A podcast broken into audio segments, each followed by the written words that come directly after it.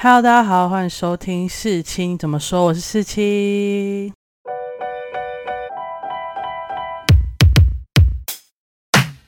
今天呢，要来讲一部在中国这段时间非常非常红的一出剧，叫做《开端》。那《开端》呢，是由白敬亭跟赵金麦所主演的。值得一提的就是这次的出品方是正午阳光。那正午阳光呢，算是中国一个比较品质保证的出品公司啦，像是《琅琊榜》《欢乐颂》，还有《山海情》《乔家的儿女》。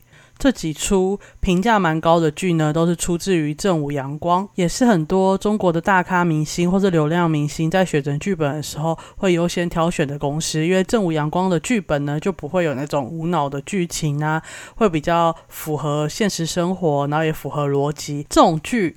就在中国比较少嘛。好，那开端在演什么呢？开端大纲呢就在讲述肖鹤云跟李诗情在一开始坐上了一台公车，搭到一段时间后，公车爆炸了。爆炸之后，他们又回到那个公车上面，就是一个死而复生的故事。死而复生后，发现自己进入了一个时间循环，然后在这个循环之旅当中，他要努力自救。然后也要救整车的人，努力阻止爆炸，找出制造这一切的幕后凶手，结束在这个车上发生的循环的故事。听说这种剧呢叫做无限流，就是它一直在循环的故事。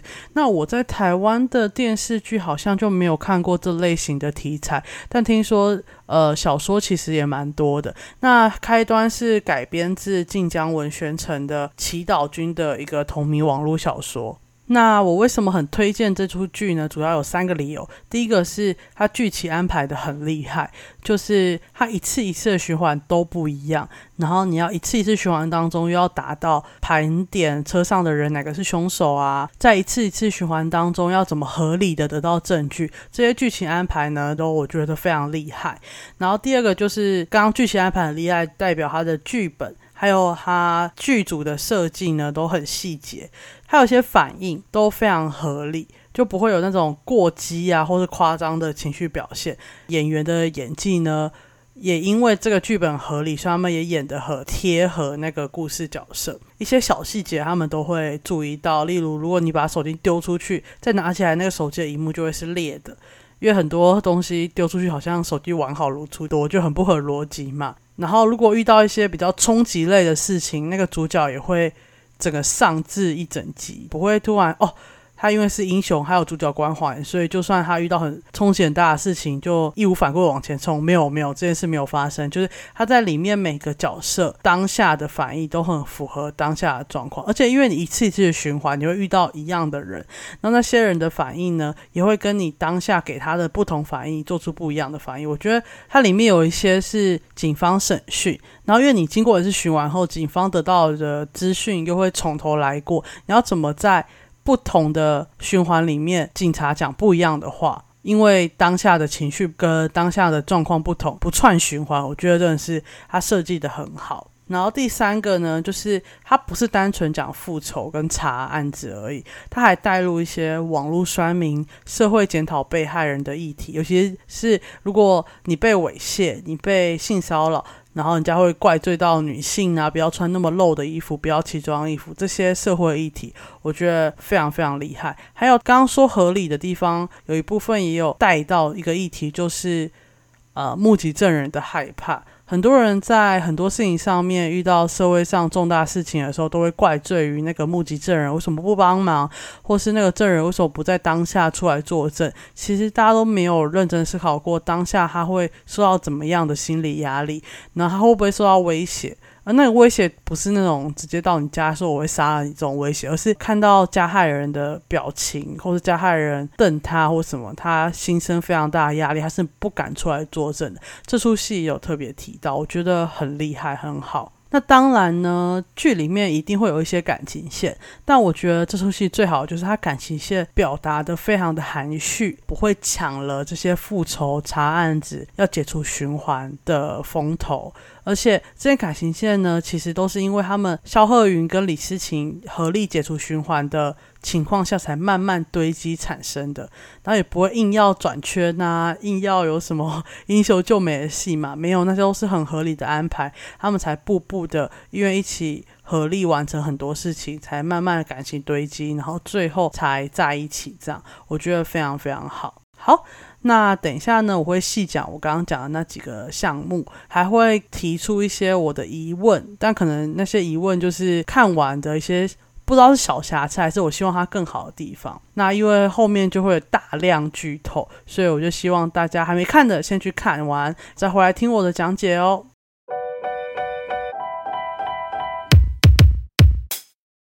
好，那刚才我有说过，我觉得开端的剧情安排很厉害。它剧情安排就是在演一直演一样的事情。那你也因为每一段时间前一次循环得到了不同的证据，你下一次就要有不同的反应。像是如果前一次循环呢，他们熬夜被审讯之后，他起来的反应就是要很疲惫，不会有那种一起来又开始精神抖擞要去查案，不会，他就是很疲惫。等他缓过来的时候，他才开始去做反应。或是第一次李思晴知道王兴德就是司机是共犯的时候，他一起来就冲上去找王兴德，跟他说：“你为什么要这么做？你不是好人吗？”之类的话，而不会。就想着一起来，我又要查案，不是他当下很愤怒，他就会去很合理的表现出来，然后他宁愿浪费这一次的循环都没有关系。然后再来就是李申晴有一次被陶艺红杀了嘛，那他杀完起来后，他就整个崩溃到哭出来，因为他是真的被刺大动脉那种杀法，所以他起来之后就一直发抖，然后一直很害怕，一直哭。当然肖鹤云就会安慰他嘛，这部分就是。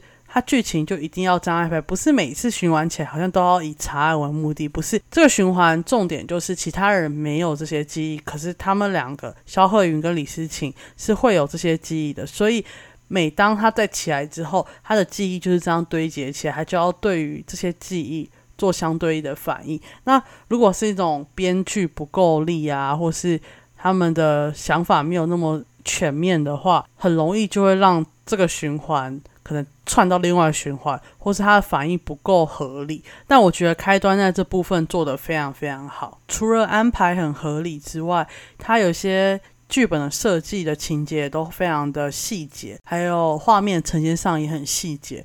例如肖鹤云第一次循环的时候，他就一直跟李世情说：“那就直接把所有事情告诉警察，警察会想办法的。”所以他就是兴致勃勃去把宋西告到警察，然后就被当成精神病患，还被去药检，就是看他有没有吸毒啊，或怎样，或者是第一次肖鹤云为了要救李思晴，他就杀人了。那他杀完之后，他就很紧张，因为他先震惊，然后把李思晴带下车之后，他回神过来，他第一个反应就是呕吐，精神崩溃，一直说事情我杀人了，我杀人了。甚至说是我宁愿被爆炸炸死，也不想去杀人啊！这才符合第一次杀人，而且你是不愿意杀人的状况的人的反应吧，而不是他杀人之后想说：“哎，我们要怎么进入下个循环，然后怎么救人？”不是，他是会先有一大段时间不可置信，不可置信完之后呢，就会否定事实啊，然后很难过，心情很荡。这样，毕竟所有事情都可以循环来，可是他杀人的那个记忆是不会被抹去的。另外，我刚刚说画面呈现很细节啊，就像是如果呃你要湮灭证据，把手机丢到外面去，最后那个人发现把它拿起来看的时候，就会发现手机上面的荧幕是碎裂的。因为很多时候我看到很多去你手机丢出去，然后再拿起来就是完好如初的，我就觉得怎么可能？还有后来他设计说，在听到卡农的铃声的时候。不管是不是爆炸前发出来的声音，李思晴都会觉得很害怕，然后都会一惊，然后或者是颤抖到没办法做事情。这种 PDSD 这段设计也非常好。还有一个最最最最最最重要的点，就是他们两个都要进了公安局，也就是台湾所有警察局，才能得到关于案件或证人的相关资讯。毕竟这件事就正常不公开，它是一个非常严重的爆炸案，不可能在外面就得到很多很多讯息。不然有些剧为了要让事情或是要让剧情可以推进，就会有谁讲啊，或是在报纸上啊，或者是谁偷偷讲话，你在旁边听到这样来呈现。可是现实生活上这种证据类的东西，尤其是这么大的爆炸案。绝对是在警察的侦查范围内啊，绝对不会公开给其他人知道。媒体上的报道也都不会呈现，因为你不能去呈现这种东西。所以他们编剧呢，还要很合理的让他们进到警察局里面，跟警察做对应回答中，得到一些线索。这段也要编得很合理。所以，其实我觉得编剧厉害，就是还要把每个地方、每个对话都。变得很合理，可是又要呈现出他们想要的线索，这才是最难最难的部分。毕竟你这种警察戏很容易被检验，说啊，你这个怎么会这样问啊？或是啊，你这个怎么会这样回答？你这样回答没有被关进去吗？所以他为了把它呈现的更合理，但又要得到线索，一定会绞尽脑汁。我觉得是我很佩服这部编剧的剧本的状况。然后再来，我刚刚有说，它不单纯是讲复仇或查案而已，它还带入了网络酸民、社会检讨被害人，还有目击者的害怕这三大项目。因为到后来会发现，哦，这里要剧透，真的没看的，真的不要听到这里，不然你真的会被剧透完。好，我要讲喽，就是这出剧最大的凶手呢，就是王某某的。父母陶映红跟王新德，那王某某发生了什么事情呢？就是他五年前上了一台公车之后，一位中年男子他在猥亵王某某，就是可能性骚扰，摸他屁股。那车上有个乘客叫刘瑶，他发现之后呢，就用手机拍照。不巧就被那个猥亵男发现了，他就一直这样盯着刘瑶看，刘瑶就感到非常害怕，因为他怕被报复嘛，他就赶快冲下车，然后他打电话给妈妈，问他说：“妈妈，我要不要报警？我要把这个证据交出去啊？”妈妈就说：“你不要报警，因为怕这个猥亵男会找到你，会报复你。”然后叫刘瑶不要穿那些奇装异服，免得你也受害。那在同时，在车上的王某某因为后来受不了，就把他冲去找司机，请他在桥上放他下车。但因为这件事不合理，就吵了很久。最后他闹到司机真的要放他下车之后，还下车就被后方来车撞死。这件事放到论坛上的时候。学校的很多酸民啊，就一直说他就是很闹的人啊，很鲁的人啊，硬要在桥上校车，这样一定是坐过站，然后逼那个司机把他放下车。可是刘瑶就在网络上说，明明就不是这样啊，明明就是因为他受到猥亵男的猥亵，他才想要赶快逃离。结果大家就说：“你有证据吗？”说如果你有证据。而且你也看到了，却不帮忙，你就是见死不救啊！你根本就是帮凶，然后他就觉得很难过，因为他不敢把证据拿出来，是他很害怕被报复嘛。结果他讲出来之后，还要被这样说见死不救，他就很难过、很害怕，所以他就决定藏起来这个秘密。网络刷的部分呢，后来还延伸到王某某车祸的影片，后来被网络上的人做鬼畜恶搞。就是一直 repeat 他被车撞死的那个动作，然后他不是飞起来嘛，那动作就被 repeat，然后被陶英红跟王新德看到，他们就已经很难过很难过，可又看到这种鬼畜影片，然后下面的人就是嘲笑他们啊，或是发一些留言酸，或者说太好笑了吧这个鬼畜影片。所以就激化了他们两个复仇的想法，因为他觉得他们已经够难过，但世界上没有人想要帮他们查明真相，还这样以此为乐，所以他们两个复仇的想法就更加更加的确定。我觉得很好的是，他也有提到社会检讨被害人，像是王某某被检讨，还有刘瑶打电话给他妈。他妈叫他不要穿这种奇装异服，就不会被猥亵。这也是检讨被猥亵的女性。你被猥亵、被性骚扰、被性侵害，绝对不会是因为你穿的衣服有多露，好不好？是因为那个加害人他就是有意图做这种犯罪的行为。但社会上就会说：“哎呀，实际上你要晚上夜黑风高出去外面走路啊，你不要那么晚回家就好了。但白天也是有可能发生这类的事情的，好吗？”此外呢，当然我刚刚一直都没有提到，就是演员们的演技嘛。我觉得不管是白敬亭、赵今麦，还有饰演警官的刘奕君，他们都把角色演得非常非常好。剧本合理之外，你要演得合理，呈现出来才会是好的。那这出戏选的演员，不管是主角白敬亭、赵今麦、李奕君，或者是车上的那些乘客，都很会演，而且都演得让你。很触动人心。每个乘客呢，他会用不同的集数演出他们的故事，我觉得这点真的是很让人感到开心，也让乘客不只是呃帮助破案的人，或是帮忙。阻止爆炸的人，他们有自己很立体完整的故事。像第六集就在讲卢迪的故事，第七集讲马国强的故事，第八集讲老焦的故事，第九集开始讲陶映红的故事，然后再慢慢带入王新德的故事，最后再讲王萌萌的故事。他安排的非常非常合理。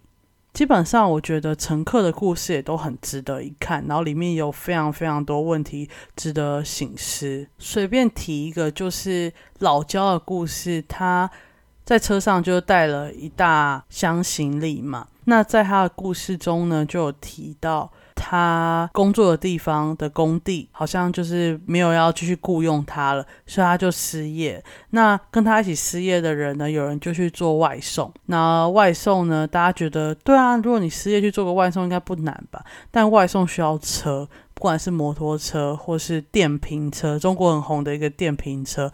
但老焦连买这些生产工具的钱都没有。所以他只能去依靠别人，或去找其他打工。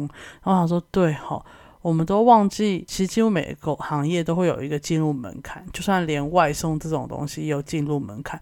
你就算没有车，你也要有脚踏车。如果你又步行的话，又太慢，或送的范围不够大，也没办法。”得到足够的钱，这样，或是马国强故事，就是西瓜叔叔的故事。他是个杀人犯，导致他的儿子跟妻子不愿意继续跟他一起生活，也不认他。后来他有带到，就是老焦住在别人家的车库里面，那个地方刚好是属于一个人口比较混杂的地方。虽然他们拍摄的地方是厦门，是个大都市，但总会有个类似贫民窟，就是比较低所得的地方。然后那里就算中国这种地方，它还是会有监视器不足的状况，所以他们要盘查那里的人呢，也比较困难，也让警方得到线索很缓慢。然后再来呢，我想要称赞一下剧情里面的几个我想讨论的点。第一个就是，我觉得肖鹤云跟李思琴的适应力也太好了吧，而且他们也太有头脑了吧！我告诉你，如果是我进入那个循环，我绝对是永远出不了那个循环的，我就一直被爆炸，一直被爆炸，一直被爆炸，一直被爆炸。因为他们每一次的循环都会得到一些新的线索，然后例如要怎么说服人来帮你一起阻止凶手。或是要怎么让别人相信你？他们一开始用了很多方式，最后试到后来就是用手机的方式，不惊扰凶手的方式，告诉他们找到想帮助的人，跟他说：“我是警察，我们现在在干嘛干嘛，请你帮我们。”然后他们要在五分钟之内完成这些事情，然后把爆炸的那个东西移出车外，真的是超难。而且他们是在一次一次失败当中学到，他们最后只用了二十五次循环而已。若是我两百五十次，说不定都没办法逃出那个循环，所以我才不会是那个被选中之人吧。再来就是里面的刘奕君饰演的警官叫做张晨，他非常非常会问话，很多事情呢，他就是用很平淡的方式。问出他想知道的答案，因为他对应的就是他的手下叫做小江，小江就是很冲动，他就是说你为什么要怎么样？你为什么要怎么样？你为什么要这样？回答我之类的，就是他就是这样讲话，所以。很多时候，李思琴跟肖浩云想讲，可就会被凶到。然后，因为他们讲的东西本来就不符合逻辑嘛，因为循环这些事就不符合常理啊。然后小江又那么凶，他们后来就会选择隐瞒一些事情，其实对案情其实没什么帮助。可是张晨就会一直循循善诱，让你讲出来，不管他相不相信你。但他在这些循循善诱当中。他也不会违反他警察的职责，他不会因为啊他是主角，我就会给他更多讯息。其实也没有，他们都是有思考过才给讯息的。其实肖鹤云跟李思晴后来计划中很多地方都是张晨给他们的线索才能完成的，像是张晨的电话，还有王梦梦怎么死的，或是遇到这种状况该怎么做。其实这种事情正常人是不会透露给。一般的，你知道嫌疑犯或者证人的，但张晨就是透露一些做法，而且里面我是好像称赞，就是张成给他们电话，然后李世情跟他说：“如果我告诉你说有爆炸案，你就会出动警察吗？”张成说：“我一定会出动。”然后李世情就跟他说：“那你怎么知道我讲的是真的？如果我只是骗你的呢？”他就说：“我会让传这个讯息的人负责任。”我觉得对啊，这样才符合逻辑吧。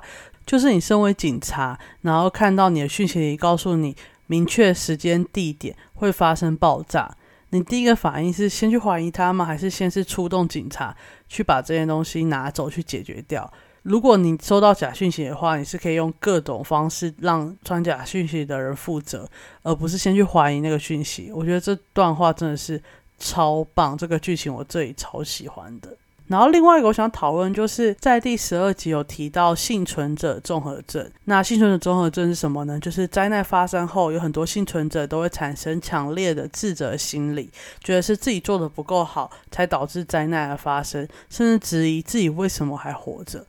那如果你的道德感越强呢，你这种情况就会越严重。那我就觉得，其实整出剧会发生，就是因为李思琴是一个道德感很强的人。然后我觉得他还是有一点幸存者综合症的状况，因为其实前面肖鹤云前几集他是很想要直接下车就走，因为他那时候不知道只要爆炸他就会再回来，但他就觉得只要我没被炸死我就走了没关系。可是那时候李思琴就很坚持，他要救下全车的人。我觉得这部戏会。这样演就是其实李思琴就是有一点幸存者综合症的感觉，才会导致这出戏这样演下去。不然其实如果他没有想要救全车人的想法的话，这出戏就没办法演下去。就算还会爆炸然后再回来，他可能就会想说没关系，我就是爆炸再回来过重新的一天啊，反正我那一天就可以做别的事情，这样就不会想要去救全车的人。他觉得自己没被炸到就好了。那最后我就提一下我自己看到这出戏的一些提问，就是很小很小的问题啊，不是什么我想要推翻这出剧，没有没有，我就只是一些看到画面上的一些小想法。然后第一个就是在第三集的时候，他们有放他们的审讯室嘛？那正常台湾或是韩国看到审讯室就是一张桌子，嫌疑人坐在一边，警察坐在一边。然后旁边放着摄影机，然后录你们的问话嘛。可是这出戏不是，他是怎么拍呢？他是把一个人，就是你那个嫌疑人关在一个椅子上面，然后就是有点像大家去耳鼻喉科看诊那样，然后前面还有一个杠帮你关起来，然后警察在离你一公尺之外的讲台上面问话，然后上面有麦克风跟电脑，是。中国改成这样问话吗？因为他那个画面，我一直觉得很像法庭，就是法官的问话，下面坐的是被告，这样就是很不合逻辑啊。因为他们那时候也只是算是嫌疑人，就是你在询问他一些线索，还没成为被告啊。还是离一公尺的原因是因为防疫，所以才要离那么远，就是有一个潜意识的感觉，就是警察。还有讯问者是不同的位阶，就是警察是高位阶，然后他只问下面的嫌疑人的的状况，我就觉得蛮奇怪的。然后再来就是第十二集二十四次循环的时候，是老张，就是张成，他去拿那个炸弹装置，然后把它丢去外面，最后就被炸到嘛。我想说，是没有拆弹小组吗？为什么会让老扎毫无防备？他身上也没有装什么防弹装置或者什么任任何其他防护装备，他就去拿那个炸弹。可是每个警方不是都会配一些防弹小组去处理这些事情吗？我觉得可能是他没办法再多一个角色去处理这些事，所以都让张晨去做。可是我就觉得蛮奇怪的。然后再来就是第十五集的时候，还有拍到就是中国的国中教室，然后就看到他们把所有要用的书都放在桌上，然后列一排，就是我们在家也会买那种书档。放在旁边这样而已。我想说，你们是没有柜子吗？因为我看那个教室的画面也没看到任何的柜子。然后他说，你们都把书放在桌上，你们书桌不就变小很多吗？到底是为什么呢？还有就是，我真的不懂杜副局长存在意义是什么。其实很多事情老张自己就可以做判断，不需要得到杜局来做判断。而且他下的一些指令都很无意义，我不懂为什么有这个角色需要存在。是为了要让刘涛有个角色演吗？所以才硬要演找一个人，而且他又演的很不好，虽然我刚刚说大家都演很好，可是杜局算是我觉得最不合理的，而且他也没有演出那种局长的架势，他就是一个 get saving，然后下一些很无意话的人，就是我觉得他是可以完全被抽掉的角色。如果大家可以告诉我他为什么存在必要，也可以留言跟我讲。那开端基本上我是大推啦，因为我觉得它看得很顺很顺，而且。又是一个比较新奇的题材，对我来说很新奇。我知道很多人可能看小说有看过类似的题材，但我是第一次看这类型的东西，我觉得很棒。然后我自己得到很多惊喜部分，我觉得很厉害。基本上我看的时候不会觉得有什么卡的部分。反而就是看着很顺，很想一集接一集看，一集接一集看，一集看一集看。我那时候记得一次看了八集、十集吧，因为真的是每一集都会得到新的线索，就会觉得很好看。那我自己是大推啦。那我这集讲开端的观后心得就到这里结束喽，我们下集见，拜拜。